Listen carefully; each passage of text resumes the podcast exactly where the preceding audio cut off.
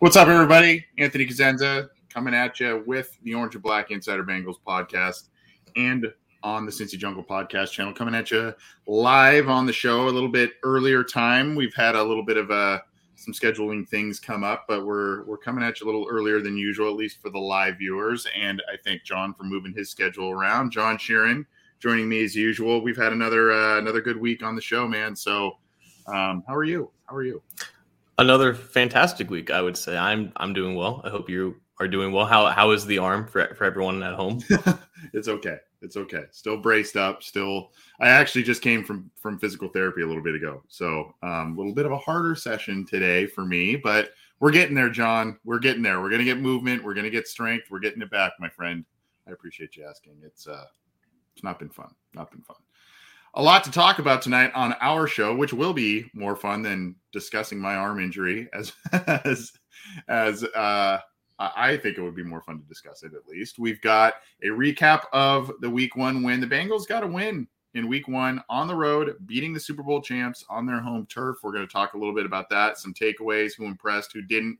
And we're going to do a little believe it or not. We did that segment a couple of weeks ago. So we've we'll take some storylines and or narratives maybe some reaches and uh, talk about some some topics that we uh, believe or maybe not believe based on what we saw after one preseason game. And then we will have a breakout player for you.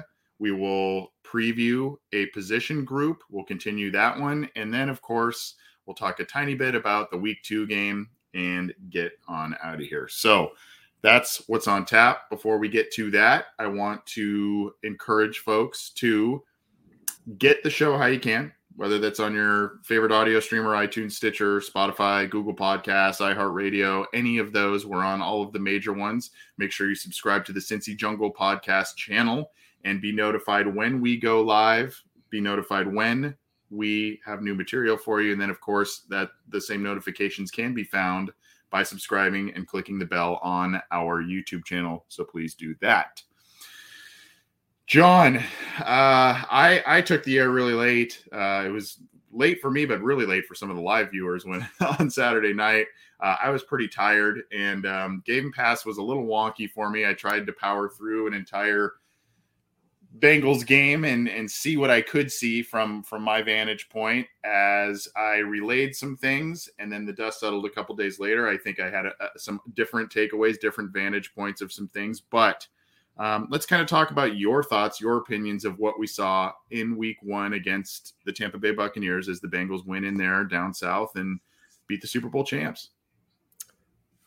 As far as week one of, of preseason, it was pretty damn solid, I, I think, um, for not having the starting quarterback out there, for having the starting offense and defense for a combined, I guess, two drives, one drive each. And I believe the first team only had like a handful of plays out there or on, on offense.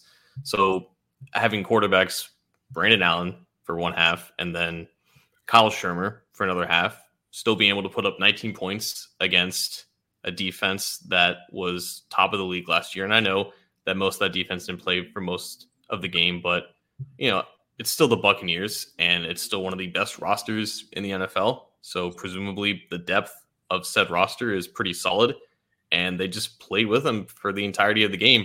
It was weird at times seeing some of the calls kind of go the other way in favor of the Bengals instead of the home team defending Super Bowl champions at times. But I think some of that kind of may have impacted how some of the drives ended up and gave the Bengals a couple extra points on there. But that's kind of how that goes. You know, sometimes the pendulum swing, swings the other way, and re- refereeing and the preseason preseason is always questionable. They're always experimenting uh, with, with some of the calls and whatnot. So that was I guess, sort of a minor kind of um, topic like during the game that we were thinking about. But man, like some of these players that kind of stepped up that we didn't really talk about, I guess, going into the game or really for much of the offseason, it, it really surprised me for how well some of these guys played. And that's really what I think we missed about the preseason last year. You know, we hadn't watched one of these games since 2019. The last preseason game Bengals fans saw, it featured Jake Dolegala throwing for like 300 yards against the Colts right. at home and right. it was like um, there was like some receivers. There was Damion Willis out there. There was another receiver whose name escapes me. That like there was you know it, that, that's like the traditional you know preseason hype. Some of these younger guys, bottom of the roster guys, fighting for their futures, their livelihood in the NFL, and they're making plays against other backups. And that is kind of what we lost last year when there wasn't a preseason. But to see some of these rookies, some of these unheralded stories, some of these guys that again we haven't really discussed or talked about that much because either they weren't doing that much in training camp and the practices, or they just kind of flew under the radar. But they're not under the radar anymore. They are very much here to stay, and they were some of the biggest topics on on Saturday. There were so uh, when I looked at the stats and I saw some plays, and you know, when I was watching the game, I kind of was like, yeah, I mean, there's a couple of big, nice runs. Some of them came very late. Um, there were, you know, other times they were having a little trouble getting push. But as you started to kind of dive a little further into things, the offensive line play was a little bit better than than I think expected, and better than maybe at least for me when I looked at it watching the game live. Um, I, I, feel like now looking at some of the PFF scores and going back and seeing some things, there were some good things on tape from uh, some young guys, some guys that have a lot to prove on that offensive line. There were some good runs by running backs that, uh, yeah, they were late in the game and they were against guys that may not be on NFL rosters, but they were able to make some plays. You saw the versatility of a guy like Chris Evans. Um, you know, there there were some nice catches. Ja'Marr Chase got involved early, so I mean, there was a lot of things to take away as positive. There was some sloppiness. I mean, 19 to 14 is a pretty butt ugly score in general in football, but uh, I mean, there's there were a lot of things that you can kind of say, you know, for a week one preseason game, and to your point, not having a preseason last year, going in, beating the Super Bowl champs on their home field, and kind of seeing some of the things that we saw was pretty was pretty nice. We're showing uh, if you're watching the video, we're showing the box score courtesy of ESPN of this game. You see Kyle Shurmur, 12 of 1908 yards, one interception. Um, you see Brandon Allen, 7 of 10, 77 yards, one interception. I believe the bat the, the interception with Brandon Allen there um, was the one that he threw over to Mike Thomas, and it was a pretty poor throw. Um, and the defender got his hand on it. Originally, when I first kind of saw it, I, I, had only seen the play a couple times. It looked like maybe Mike Thomas had a problem fighting for the ball, but it was not really that. It was actually more of a poor throw. The defensive back got in there, got his hand on it, and then Mike Thomas made a really high effort play to get the ball back for the team. So kind of a wacky one there. And then you look down here, you see 71 yards by Jacques Patrick. The 24 yarder came late in the game. Chris Evans had I mean, he had the 2.1 yards per carry, so he had a little bit of issues getting uh, things going there, but he did help out in the pass game. Uh, and then P Ryan had a rough night, three carries, five yards. So, I mean, there's some, there's definitely some areas for improvement. You see Trenton Irwin, we'll talk about him in just a little bit. Um, three catches, 35 yards. Evans had the 33 yards on four catches. So, there are a lot of guys that seem to be ready to be involved in this offense. And um, a lot of the starters, Higgins, um, Boyd, even the rookie Chase look like they're just ready to go uh, from week one in the preseason. You got to like all of that. And then as we go down to defense, um, what, what did you see on defense aside from Joseph Ossai and some not great news, but better than expected news, I guess, um, from from his play uh, in that game? And then you've got um, you know, a number of others. Darius Hodge had a great game, and and other new faces coming in there and playing well on the defensive side of the ball. John, I honestly think that was the story. Like Ossai is obviously the headline of the overall performance and, and the win for how outstanding he was in his first NFL game. It was weird initially seeing Darius Hodge out there as a guy that we just haven't heard of at all during training camp. Um, he was he was literally arrested back in July for an assault charge from like t- 2019. He he was right. a he was a play he was a player from Marshall. He grew up, I believe, in uh, somewhere in, in, North Carolina, and I guess in 2019 he was home in North Carolina, and there was an assault charge for him two years ago, and he was finally arrested for that charge. I guess literally on July 4th this year. So I, I remember writing about that for the site. Mm-hmm. Oh, that, that sucks. He's an undrafted guy. He's now dealing with this. He's probably not going to make the team. We don't hear about him at all during training camp.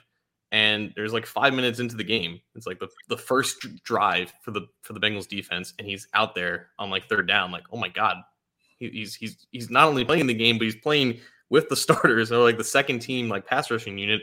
And then he goes on to have like five quarterback hits, two sacks, including a sack that essentially ended the game. It was like a shoestring sack on rookie quarterback Kyle Trask that gave the Bengals the ball back. They kicked in the field goal, got up by five, basically all but ended the game.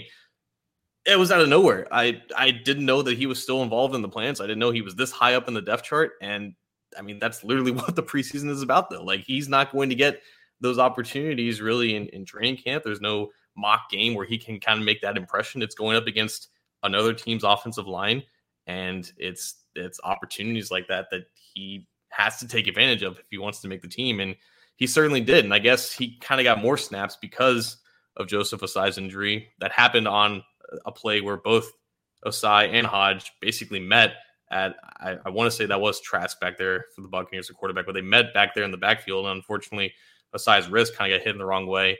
But I, I think that is also like a talking point that kind of started with with Ossai. He played fantastic. Like there's no way to you know maneuver around that point. He was fantastic as a pass rusher. He was winning in a multitude of ways, and he was honestly even better as a run defender. I believe he was PFF's highest graded run defender for the Bengals. He had like three defensive stops to his name.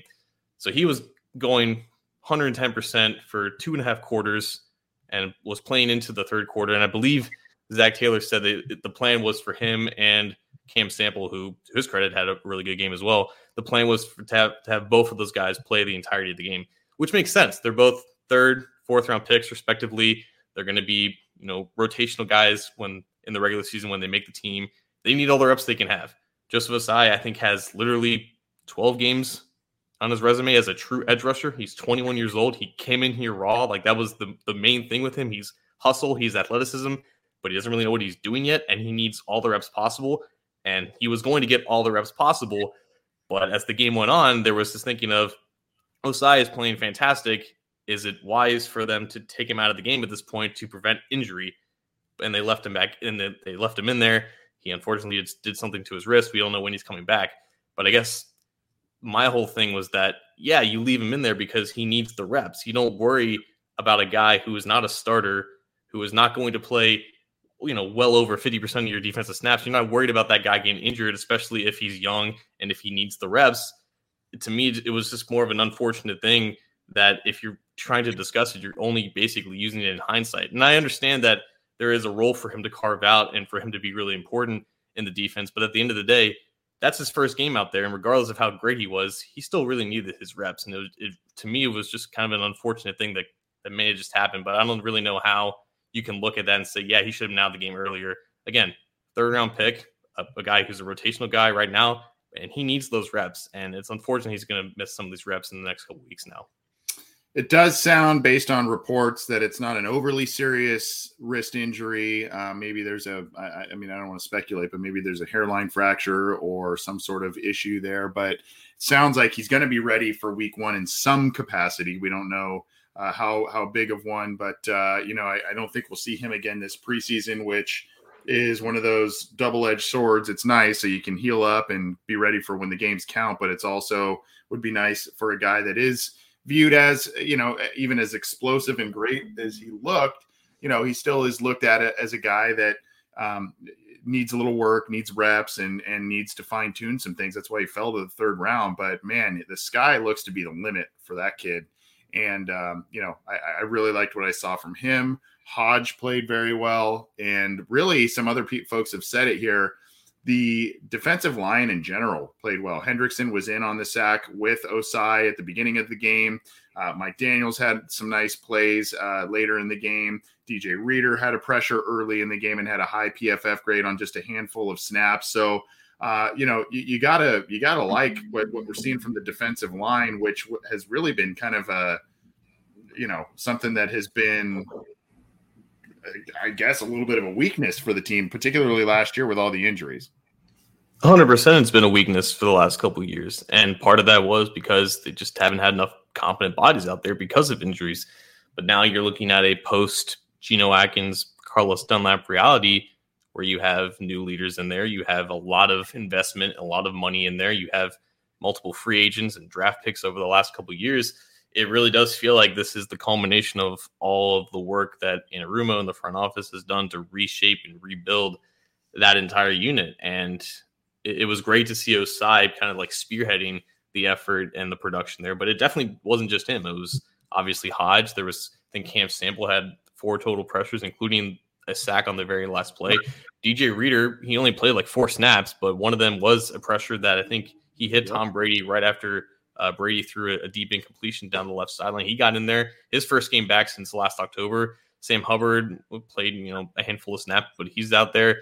Trey Hendrickson had half a sack on. Uh, he was the one who sacked uh, Brady along with Ossai, and there was a lot of permutations and combinations of pass rushing groupings that we saw out there. I think on the first third down, you had Sample and Hubbard lined up inside with Hendrickson and Ossai on the outside. I think if Ossai is healthy for week one or early in the early in the regular season, that's the grouping that you're probably going to see on second and longs and, and third downs in general. So it was nice to get a glimpse into what their plans are now. It was also interesting to me, at least, Josh Tupou got the start for Larry Ogunjobi, who wasn't going to play because he just returned to the practice field a few days prior. So he was starting next to, G- to DJ Reader at defensive tackle, which allowed Tyler Shelvin, the rookie out of LSU, to kind of come in behind Reader and be the, the second team uh, nose tackle. So that kind of gives us an idea of where they are with the defensive tackle rotation. Kind of tells us that Tupou is essentially a lock to make this roster if he's battling or if he was battling with Renell Wren. So that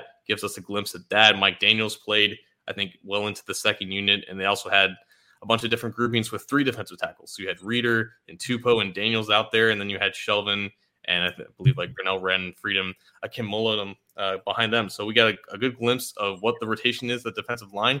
But a lot of these guys are healthy, and they honestly do look a lot better in this new scheme. So early returns on Anarumo's vision for the pass rush, nothing but positive so far and a lot of size in that combination between DJ Reader and Josh Tupou uh, lining up there. I mean, that's just it's a lot of size. So um, yeah, and before we get to our believe it or not on in on some of these storylines and narratives coming from this game, we would be remiss if we didn't even mention the special teams units, John, on punt returns here. Uh, excuse me, on kick returns. Uh, Phillips had a 40 yard return, a nice 40 yard return. Trent Taylor two returns for 38 total yards. Not a great night for him there, but punt returns. Irwin had a nice, he had just a nice night. The three catches for 30 plus yards I mentioned earlier, a 13 yard punt return. Taylor did have a nine yard punt return. Phillips only a two yard return. Um, but then the kicking, right? The kicking game is looking strong.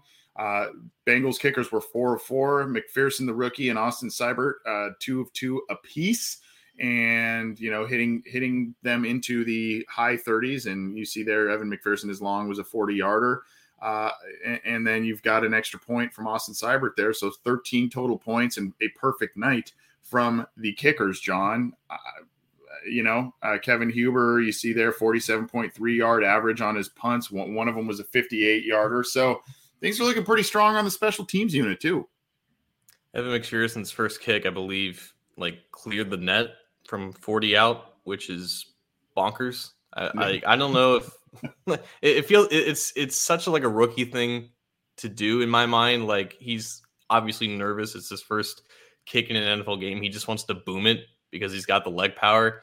And I, I don't know. I feel like that that's not normally what happens even with kickers who have notoriously strong legs. Like Matt Prater out is, is not always clearing the net from like 42 because he, he's trying to be accurate more than powerful. He knows he has enough leg. I feel like that was just McPherson's nerves kind of getting to him. So like I'm just gonna boom this and, and see where right, it goes. Right. But it was right down the middle and it cleared the net by like 10 feet. So it probably would have been good from 80 or something like that.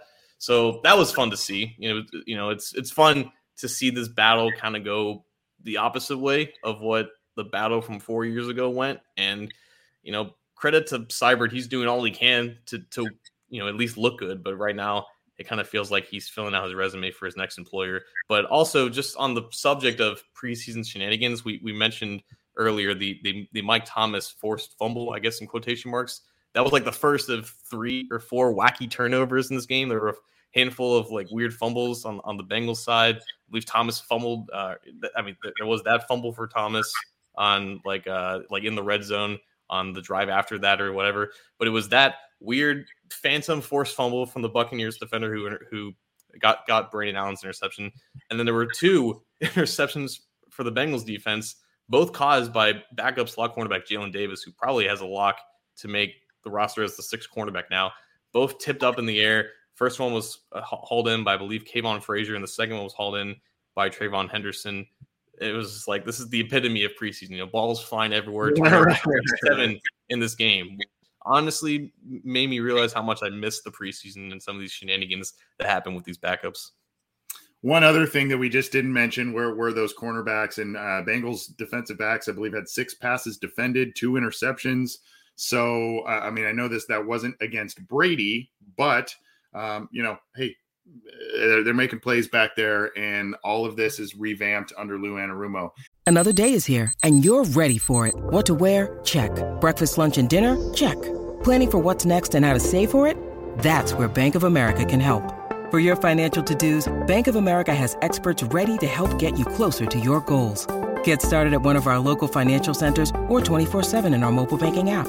Find a location near you at bankofamerica.com slash talk to us. What would you like the power to do? Mobile banking requires downloading the app and is only available for select devices. Message and data rates may apply. Bank of America and a member FDIC. Uh, we are going to um, get to another segment. Obviously, there's a lot of talking points now based on what we've seen from this game what we think we know after just one game there's a lot of there's a lot of chatter there's a lot of um i don't know potential storylines i guess that we could we could talk about. So let's have some fun. We've done this once. We got a pretty good response from our listeners. We're going to do it again. This is a segment called believe it or not and let's get to it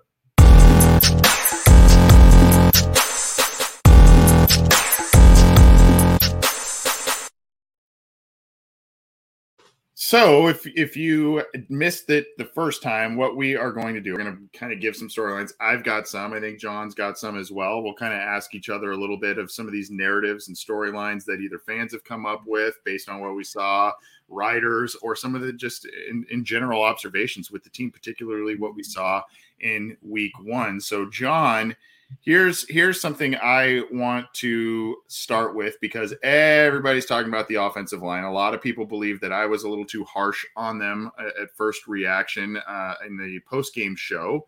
So let's talk a little D'Ante Smith. Uh, a couple weeks ago, Jake Liskow from Locked On Bengals came on our listener questions live, and we had a, a, fun chat with him. This guy is one of Jake's favorite players in the Bengals 21 draft class. He was one of mine as well, just because I think there's a, a bright future. But I think we all thought this guy has a, a, a big, somewhat big hill to climb to be a, a viable NFL starter. We're maybe looking at 22, maybe 23, where he takes over as the right tackle. All of a sudden, He's playing well at guard. He got second team reps. He got starter reps this week in practice. And there was a big blown block at left tackle by him that caused a fumble on a run play. But otherwise, he had a solid PFF score in this game. So I guess, believe it or not, John, do you think that D'Ante Smith is ready to start or will start at some point this year on the Bengals offensive line? I think if he starts, it'll be because of injury. I'm not ready to say he's going to be out there week one at one of the guard spots. I think he's playing himself into being the first guard off the bench, definitely playing himself to be active on game days.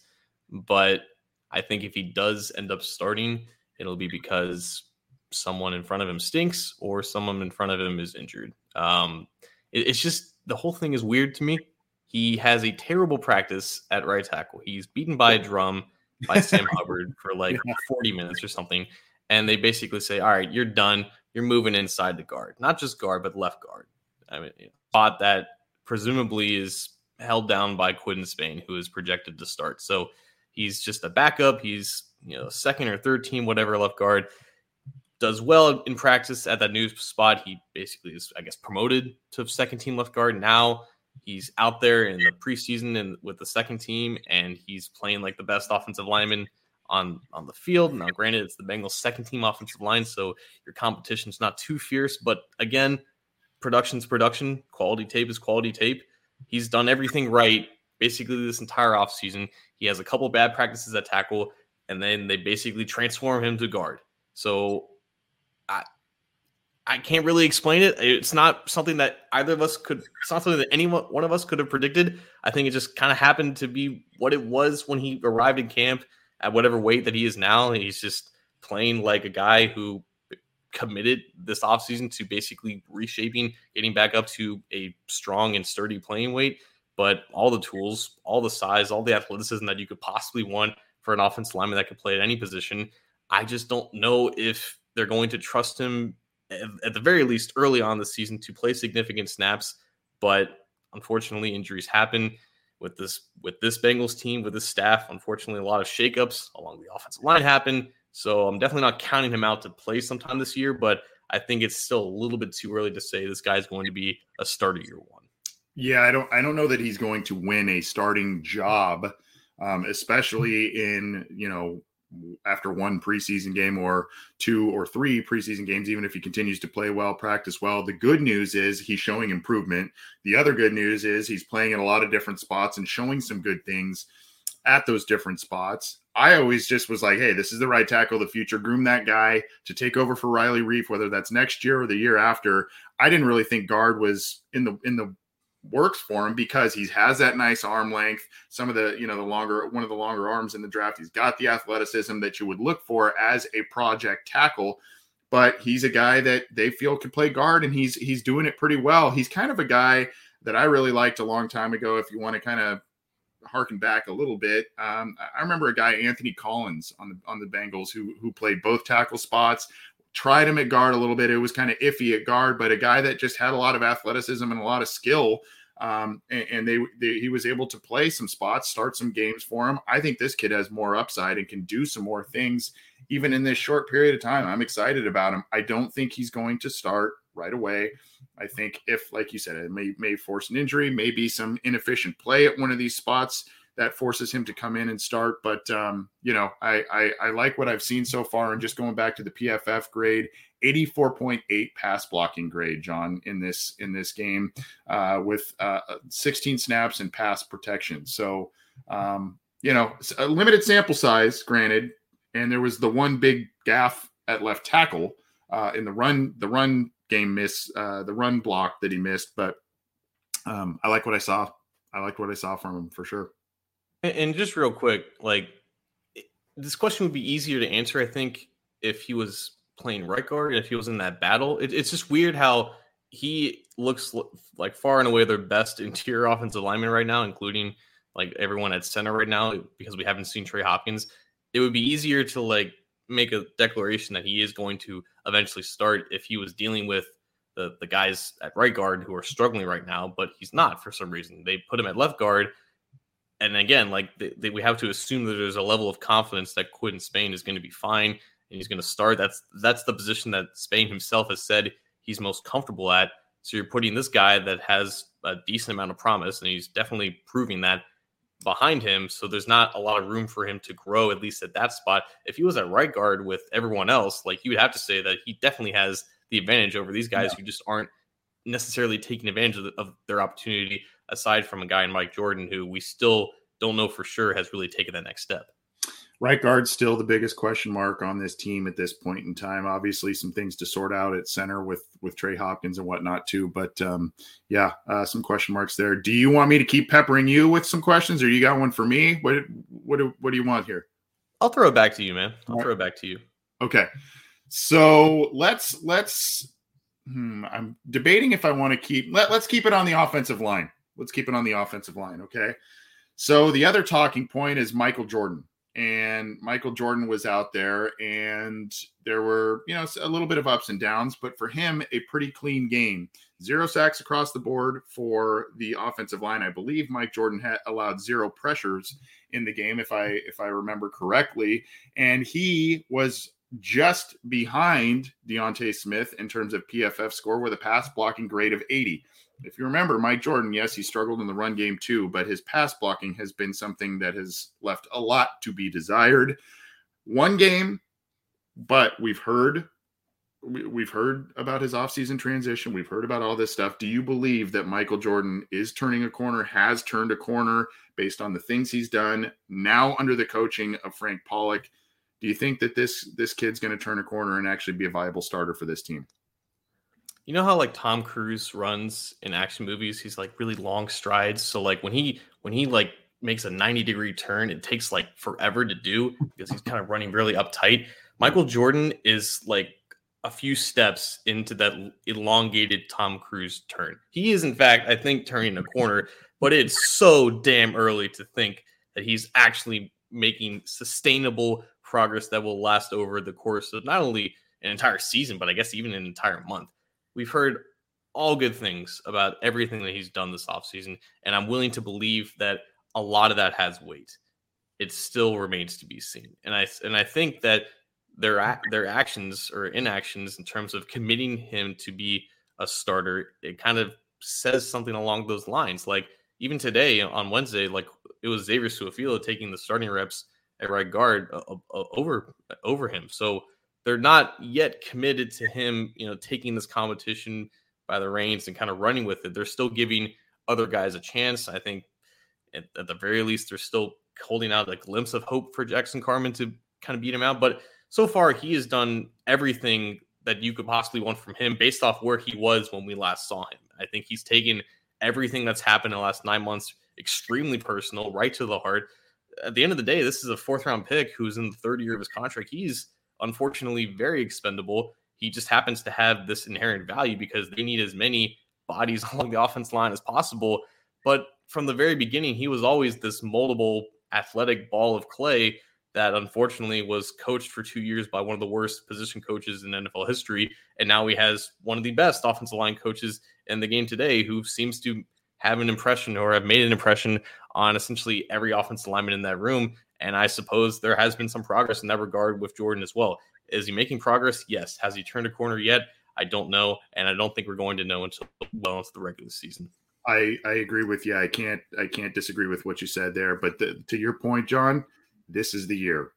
Mike Jordan was drafted. He was very very young. I think he was just 21, if I remember correctly, when he was drafted. He was very young. He was the youngest player on the roster that year in 2019 when they drafted him.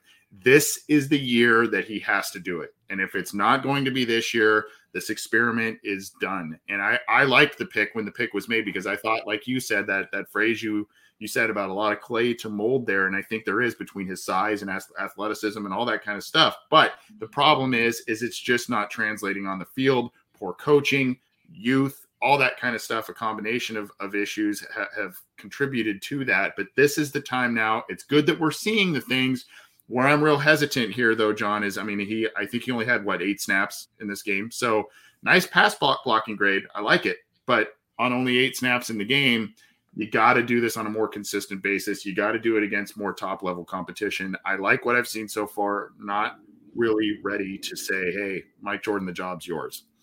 Do you want to go next? Do you want me to keep peppering you? Uh, I'll, I'll, go. I'll go next. We'll stay okay. on the offensive side of the ball. We'll go beyond the offensive line. We'll go to the receivers room now.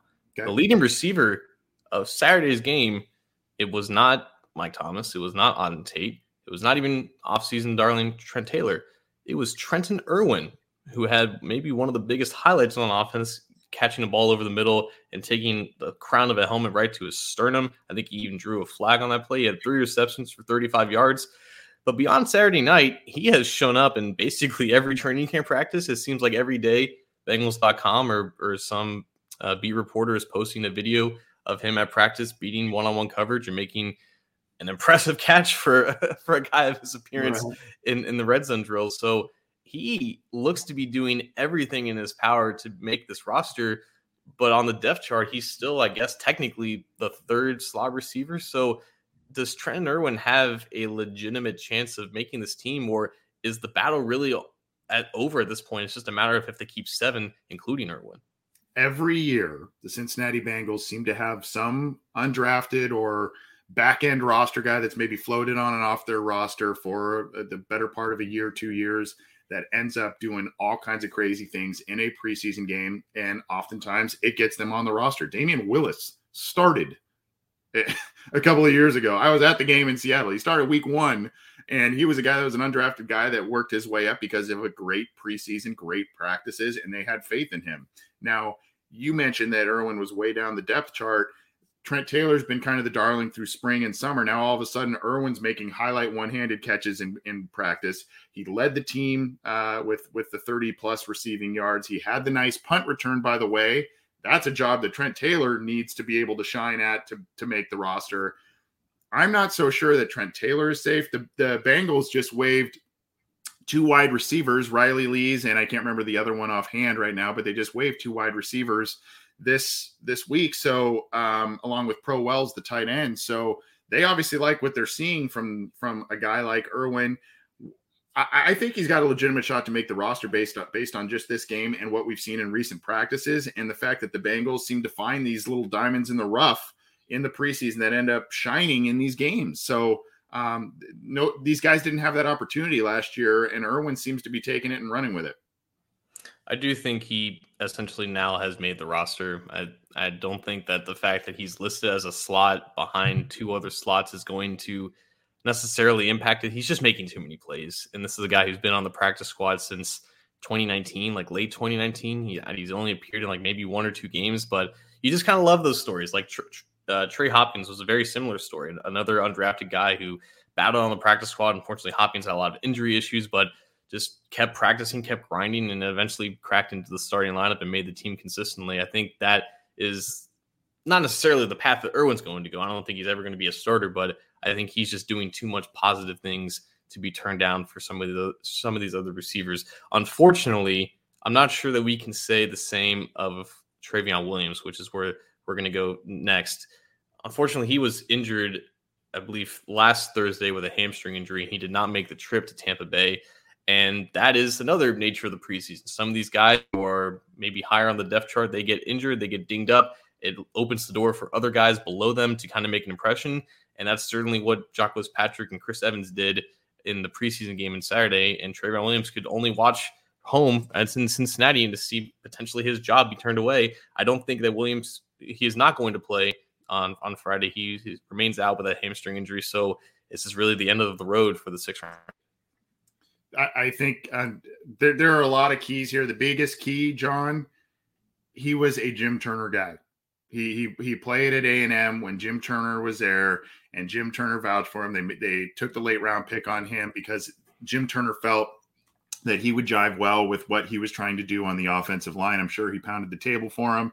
And the Bengals believe that he could be a back end guy on that running back group that can help him out. He had in early parts of practice, he had a couple of nice showings. Uh, I think in that scrimmage, um, he had a couple of nice plays. Our friend Daddio uh, has some some nice footage of that. Couple nice plays by Trayveon Williams. But when this staff brings in a Chris Evans, drafts a guy that eh, also has very high end receiving talent a Pooka Williams, who uh, you know made some splashes in practice and whatnot.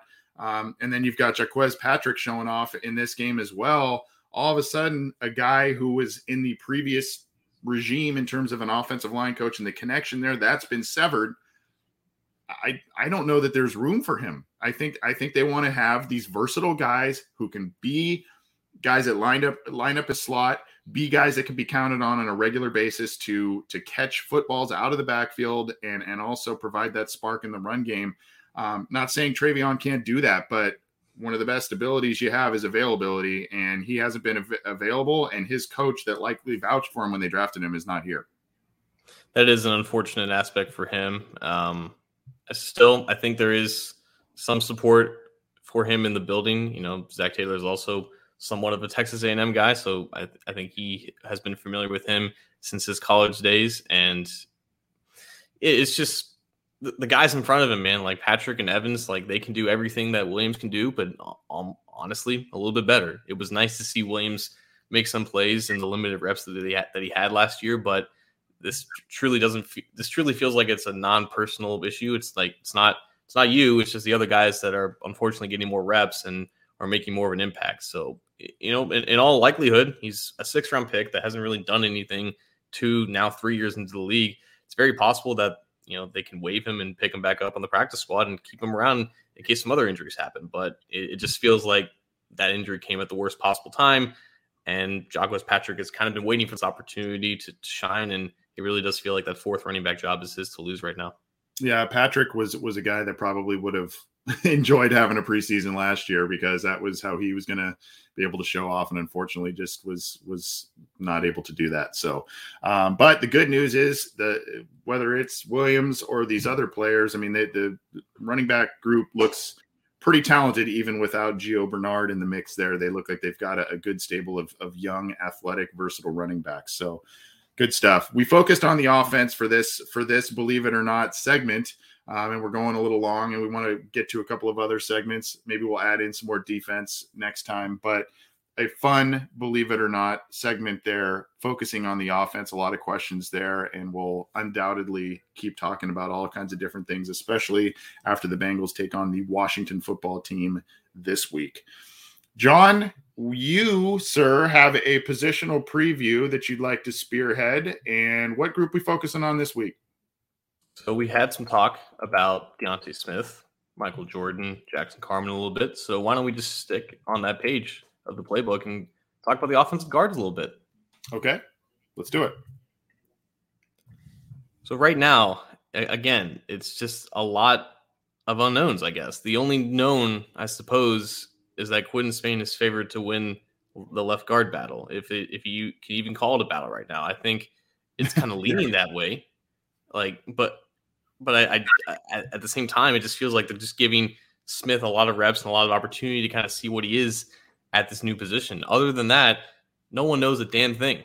And we've kind of put off talking about the offense line in general until August and, you know, closer to the season, just in case that they do anything to this position group, in case they added someone off the street, in case injuries happen. Because the, the longer that we took to talk about this, hopefully the more clear the picture would be. That's why we talked about some of the other less controversial positions, I guess, on the team, because we had a greater idea about what it is we still don't really know what, what offense guard is right now. We know the depth chart says Spain is starting. Michael Jordan is technically starting a right guard. Other than that, it's it's a gigantic mystery. And they've said um, re- repeatedly over the last week or so that this is probably going to last until the beginning of the season, and they're going to give everyone a chance. Doesn't really feel like they're giving everyone a chance, though. It just kind of feels like they're giving four guys a chance, and they're trying to light a spark under Jackson Carman's butt right now. And that's unfortunate because he's a second round pick, and he was touted to be one of the favorites to win that job, but it just hasn't, I guess, clicked. Now, in terms of just looking at this from a draft perspective and exiting the draft, we thought that Carman was going to get the reps to be the starter right guard. D'Ante Smith was going to be, like you mentioned, just a reserve for now, a guy who's tr- going to try to put on weight, but then worry about him in 2022. It kind of feels like that's flipped now. It kind of feels like Carman is the guy who we don't know who he is yet, and he needs to worry about his own personal self and really get his mind right to adapt to NFL life. And now D'Ante Smith is out there being a favorite to win, to win one of these jobs, and he's taken this offseason, you know, really hard, and he's basically worked his butt off to be where he is. So it kind of feels like it's just flipped, and that's the danger of kind of analyzing the draft right after the draft happens because we don't know as much as we think we know right after it happens. So if that's the way it is, if D'Ante Smith is this immediate, I guess, quote unquote, immediate answer at guard, and Carman just needs a year to figure things out, then I suppose it's just a net wash. But other than that, it seems like they're just relying on some of these old names to, in in hopes that they perform better under a new offensive line coach. Essentially, if you if you think about it and talk about it enough, it kind of just makes you wonder why did they not kind of address this more in free agency. and it, goes back to our conversation a week ago with the Jessie Bates news. If if you weren't going to be comfortable paying Jessie Bates a large sum of money, I mean, you can't foresee some of these contracts, I guess, if you're an NFL front office. But if you were sitting there in free agency as the Cincinnati Bengals, you know you've got things to fix in the on the offensive line. You know you've got a premier player to pay in Jessie Bates. Um, if it was going to be one or the other, you better have committed one way or the other. Right now, Jessie Bates and the Bengals seem to be at odds in terms of a contract extension by all reports. And the Bengals really don't have a true solution at right guard and some other stopgap solutions at left guard, right tackle, etc. Now, the fascinating thing to me about this position group, by the way, for those checking out the video, we have the guard group up. Uh, the Cincinnati Bengals on their website have alphabetically, they have players listed as G for guard, and then there's one player listed as OG, and that's uh, Quinton Spain. So he's not in the picture, but he's he's within the group there. I promise. Unfortunately, just the way that it's categorized there. In case you're wondering, where's Quinton Spain? Um, the the fascinating thing to me here, John, in this position group, is the whole, and we're not really talking about it a lot, but the whole Trey Hopkins, Billy Price situation. Billy Price has stepped in as Trey Hopkins is coming back from that knee injury, got some starter reps and done some different things in practice. Still looking like he has some issues to iron out at, at center. Um, but you know, there's there's a kind of some theories of hey, what about Trey Hopkins coming in and playing guard? He was a guard for this team as well as a center. Um, they kind of made him a center because he was capable, and it was an absolute necessity because Billy Price wasn't working out for the prior years. I guess I'm just kind of wondering if there's some sort of scenario where Xavier Su'a-Filo is not inspiring much confidence. Neither is Jackson Carman. He's not ready. D'Ante Smith, they still feel he's rough. They wanted to move him to the right side. We know Fred Johnson was not a good option at offensive guard in his start against Cleveland in week two last year. Is this a situation where we maybe see Trey, Trey Hopkins and Billy Price in some capacity there? I'm not sure if we're quite ready for that. And part of it, I think, is because Trey Hopkins is only practicing. He's not playing right now, but he's practicing at center. It's where he's taking his reps. I know he's a veteran and he's played essentially every position on this offensive right. line, whether it's in training camp or preseason. But I just feel like he he truly did find a home at center. Um, you know, under Frank Pollack originally. That's that's that was the first position coach that played him at center, and he shined in 2018 when Billy Price was hurt. And then they realized that that is where he should probably stay. And it just kind of sucks that we're even having this conversation. Like they, they can't solve this other issue. So they're having to move a good player at this position that he seems to be natural at back to this other position where he clearly didn't last. And like, like he performed decently at right guard, I want to say a few years ago, but he obviously didn't become a long term solution. And they right. didn't that didn't seem interested in keeping him at that position going forward beyond like 2016 or 2017. So I do think Hopkins stays at center and they just try to make something work at right guard. But also, you know, we're kind of taking like a pessimistic uh, angle at this because it's a lot of unknowns. But for the most part, or maybe not for the most part, there at least are some positives. Like Jordan did play well against the Buccaneers. We have to give him that. Eight snaps or not, he did play well in his eight snaps. Like even Jackson Carman, like the, the guy didn't necessarily like look like the old Michael Jordan out there. He still had some good reps. I know the mm-hmm. first one ended in the holding, but I mean, you love to see the guy on his first snap bury his defender into the, into the dirt, get a pancake mm-hmm. on the unofficial box score. Like for them, I, I think Carman had a handful of, of good reps that you could say this is good. This is a good job. This is a reflection of natural talent, natural strength. Like the tools are there for Carman. It's not like he played terrible against the Bucs. It's just it's everything else. Like apparently he's just not doing what he needs to do during practice or whatever, and they're trying to maybe I guess nail that into him with a third string designation. But it's not like he's a total bust just yet or anything close to that right now. And you know, at the end of the day, if if you have to start Su'a-Filo at right guard, there are some worse options. I guess it, it, it's tough. Like there's not a lot of great, fantastic guards in the NFL. So the idea, the prospect of Su'a-Filo out there, it doesn't seem that enticing. But you know, he still played decently at, at times when he was healthy last year. So if you have to start him because you're not confident in the others, there are worse situations, and I think there are worse scenarios where you would have to move Hopkins out of center for that. Yeah, I, I, I suppose I agree with you. I just I, I, think no matter unless the Bengals make some sort of significant move that surprises us all over the next couple of weeks, whether that's someone that's out there on a you know a, a, a surprise final cut and they're able to get kind of a starting caliber guy that that is above some of the guys that they've been trotting out there. Mike Jordan starts to continues to turn that corner, um, or or Jackson Carman starts to get some of the things uh, at the pro level that they want to see out of him, namely consistency. And, you know, there's some other things that they're talking about with, with some issues there, but um, I don't think we're going to be week one fully comfortable, uh, whoever's starting there um, at, at, this point. I mean, I don't, I don't think we're going to, uh, I don't think we're going to be sitting there week one going, hey, we're, we're stoked on what the right guard situation looks like, unless these guys continue to just blow up the preseason, play very well. And then it's kind of a, you know, hey, uh, p- pick and choose. And, and I mean, that'd be a good scenario to be in, but I just don't really foresee it.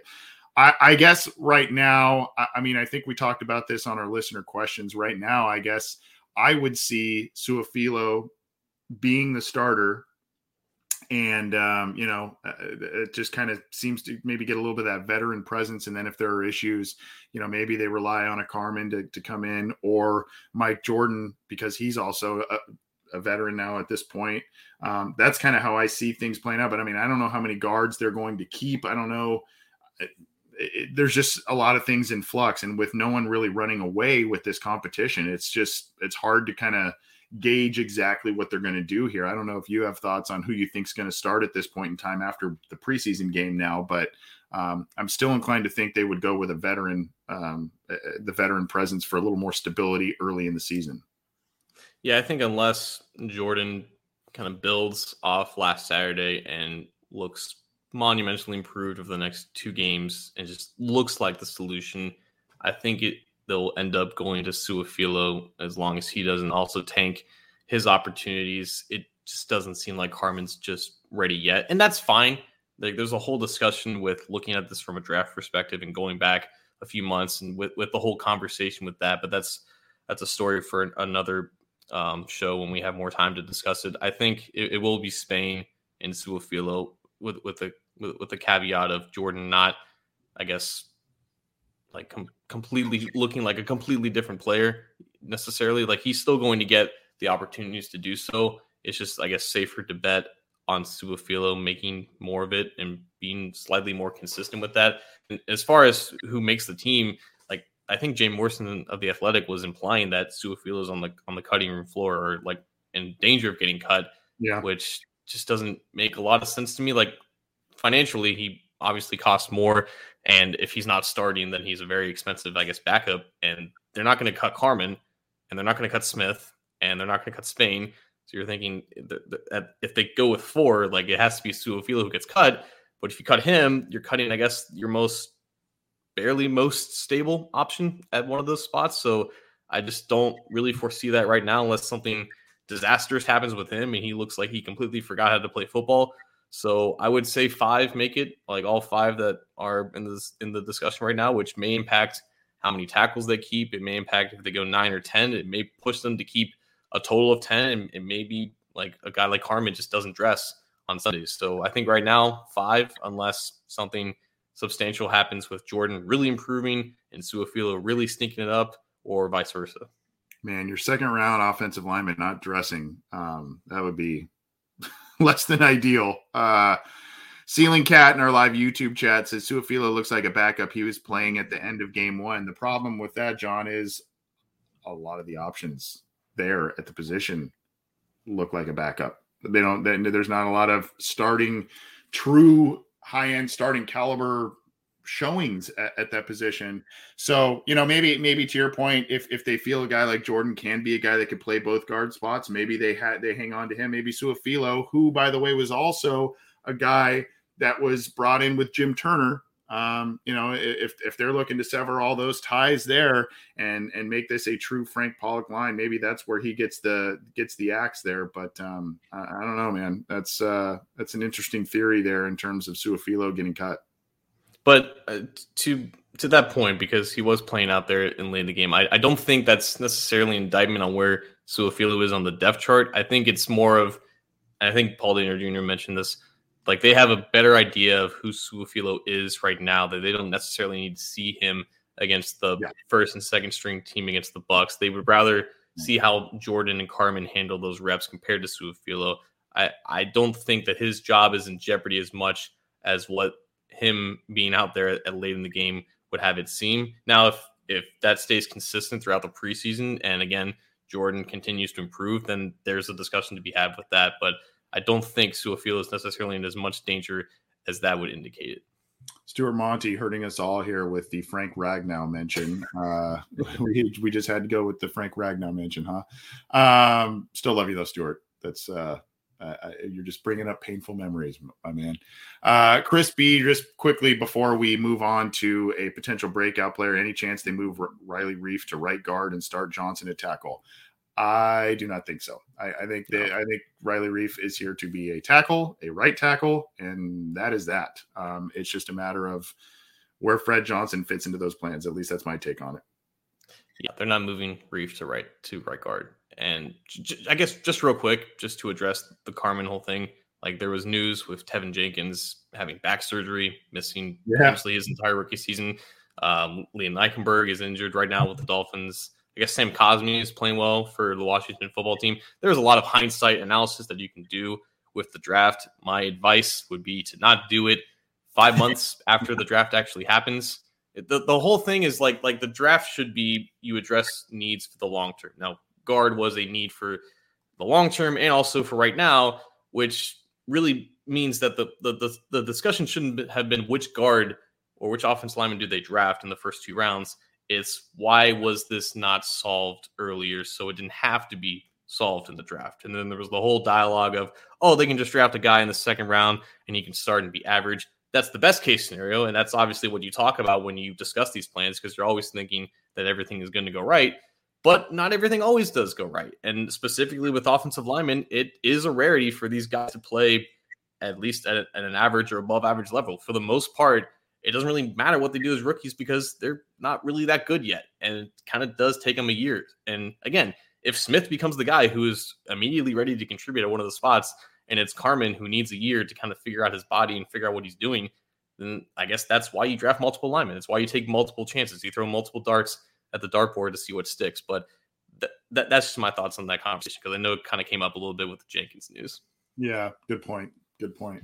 We've got a few more minutes and uh, we're going a little long, but we're getting to a bunch. So we're going to get to a potential breakout player. We're going to give some brief thoughts on the week two game coming up, and then we are going to bounce on out of here. So we are going to get to a potential breakout player. We haven't done this. we did one last week, but we took a little break from it at some point, and uh, so we got another one for you here.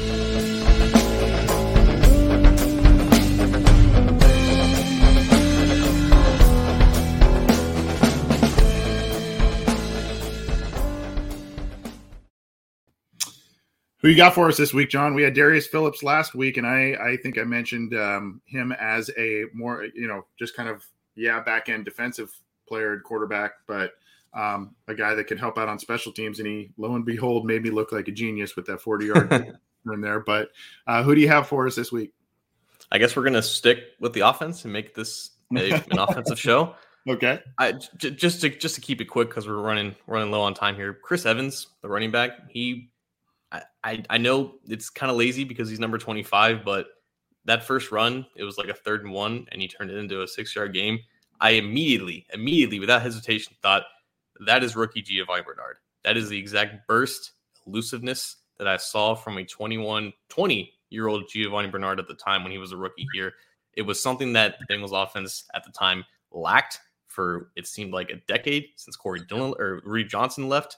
It was something that they wanted to add that offseason and they immediately found out that they had it. And I remember specifically with Bernard, he made numerous plays like that where he just broke tackles very seamlessly, very quickly, and it was a burst of energy that they had not had.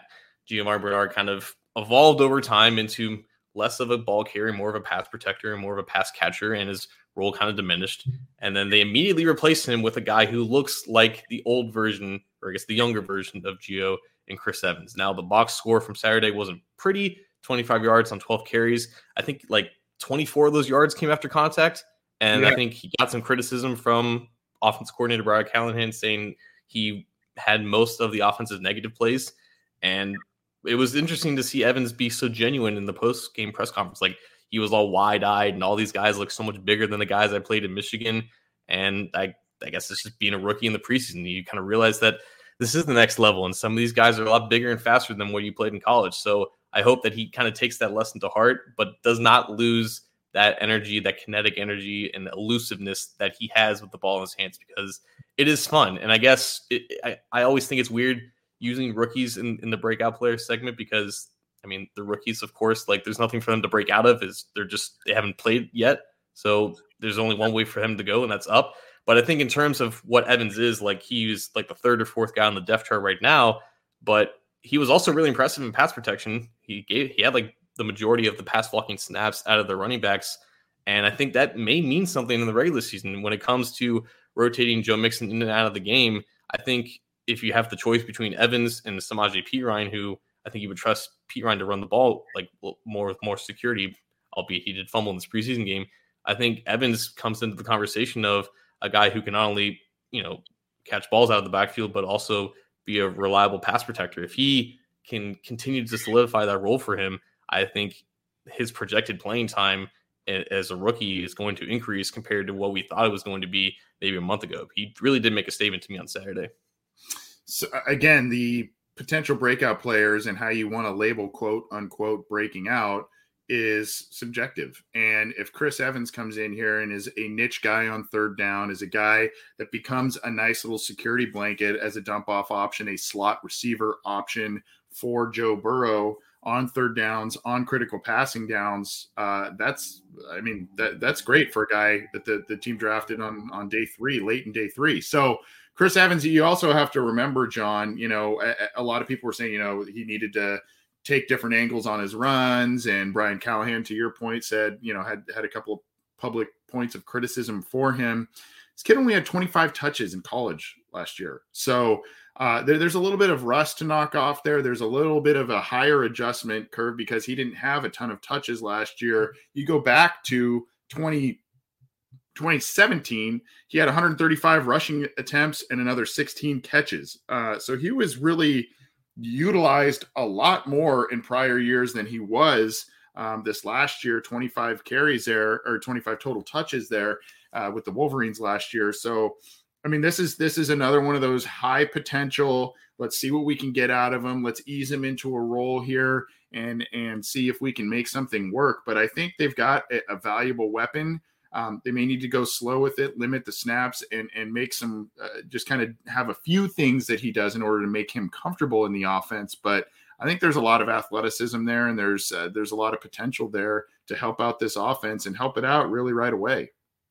Second leading receiver with 33 yards on four receptions as well. And we talked in the offseason about him being a natural receiver out of the backfield, a guy who can be moved out and uh, you know aligned in the slot. So there's value in that. I think he was going to make the roster anyways, and he was probably going to be active on game days because of that versatility with him. It, it, it really it really is though like compared to just being a rookie third fourth string running back with minimal opportunities. You only see the field because of injuries potentially, and especially behind a running back who's projected to touch the ball damn near 300 times. I guess this season, there's not a lot of immediate you know hope for him being something significant, but you know, it, it's interesting to imagine how they're going to divvy out these opportunities to these three running backs. And we haven't even talked about, I mean, we talked earlier about Jacques Patrick, but his whole implication on, on the rotation as well. Like they have four guys that, you know, are probably going to make this team. And, you know, Patrick is hungry for opportunities, but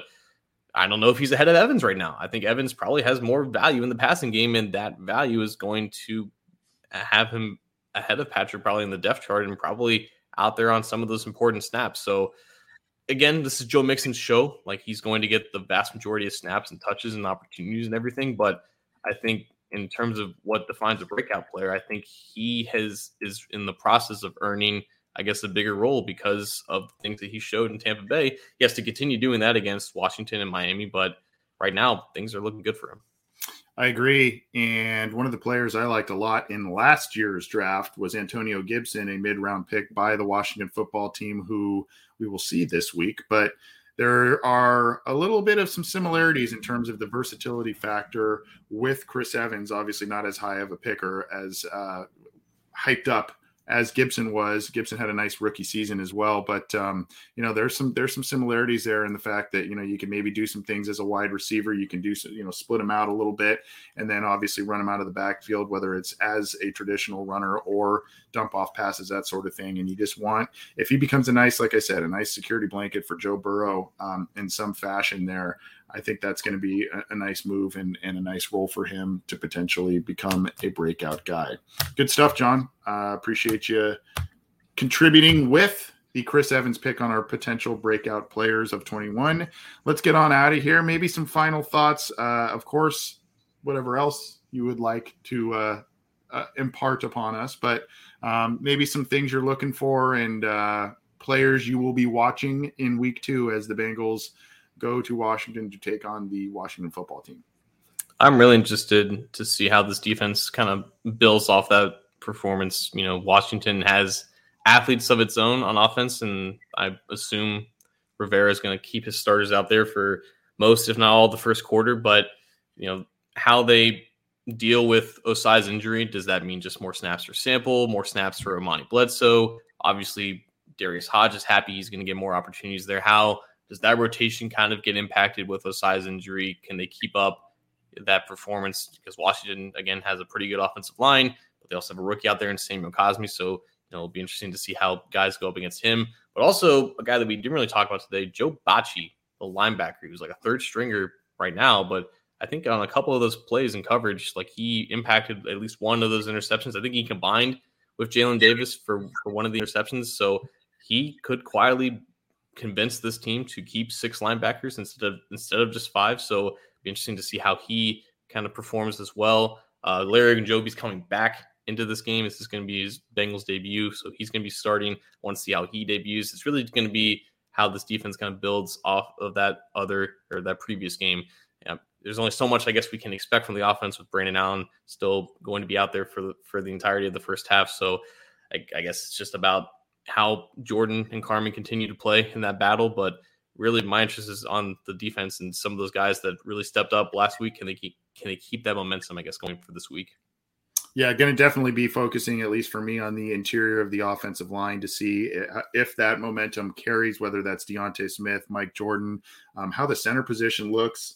Uh, all of that really intrigues me this this week, and some of the lower end, lower lower guys on the on the depth chart at the wide receiver position and maybe even tight end. I know uh, Thad Moss had a nice catch last week. I'm interested to see if he gets more time and more looks and and if he is able to do something to get onto the roster. We talked about Trenton Irwin. Is he able to continue his momentum in in the last preseason game and in recent practices, or is Trent Taylor going to do some things that uh, you know start to have him leapfrog Irwin? And and some of those other wide receivers out there. I think you know th- there's some intriguing options. Of course, the running backs too, but you know. Uh, while I'm interested in the defense, I do want to see Larry Ogunjobi play well well in his debut. Um, I'm interested in some of those skill positions on offense. Some of the guys a little bit lower on the depth chart, how they do. Um, I know it can be a mixed bag with some backup quarterbacks, third string quarterbacks, that sort of thing. But um, you know, I think some good showings from some of those guys will go a long way in in helping them grab one of those last roster spots. Trent Irwin, Trent Taylor, I, even Scott Washington, like he was yeah unfortunately targeted for like a dropped or one of those interceptions. Like they have got nine of these guys. I'm assuming they're only going to keep at most two on the practice squad, and it looks like Irwin and Taylor have those spots kind of locked down. So how the rest of that position group kind of goes online, but Irwin and his freaking hair, man, like it's just fun watching him ball every time he gets a chance. So, but it, whether it be with Shurmur or with Allen, I'm looking forward to see how he continues to perform. Yep. Well, those, those will be some of the things we'll be looking at for week two. We'll be having all coverage on cincyjungle.com. We'll be doing some more breakdowns on this show, whether it's the post game show um, and obviously into some shows next week. We've got some special interviews coming down the road for you all on this program. I think you will enjoy that. So we're excited to bring that to you as well as continued coverage with the team. Anything else before we bounce on out of here, John? Got to a ton tonight, dude. We did get to a ton. I think I'm all, I think I'm unfortunately all out of words, but. Friday night football, man. We're, we got Friday night football back in that. I, at, the, at the very least, I know it's in Washington, but the, at the very least, it's not the same field. They actually did replace that field, and I really hope that they burnt it so that field's now in hell because it's taken the lives of too many careers in the NFL. Yeah, not not a good field there. And uh, in case you did miss it, Joe Burrow will not be playing this week. It will be the backup quarterbacks. We don't know. Do you think Burrow plays in Week Three, John? I know I know there are differing opinions whether he should or should not. You think he gets snaps in week three?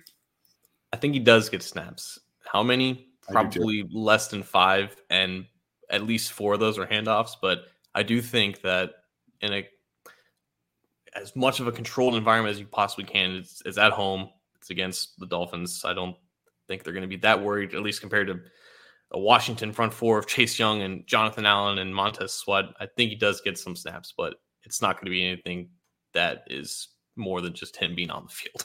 Yeah, yeah, I, I'm I'm in agreement with you. I think I think we see him week three, but on a very very extremely limited basis. Anyway, we'll talk about that as that news unfolds in the next week or so. But enjoy the game this weekend. We'll, as I said, we'll be bringing you all kinds of different coverage on the podcast channel as well as on cincyjungle.com. For John Sheeran, I'm Anthony Cosenza. This has been the Orange and Black Insider Bengals podcast. Thanks for joining us live. Thanks for join- joining us after the fact, whether it's on your favorite audio streamer or on YouTube. Subscribe to the Cincy Jungle podcast channel. And of course, subscribe to our YouTube channel. We appreciate the support and we'll be talking to you soon. Take it easy.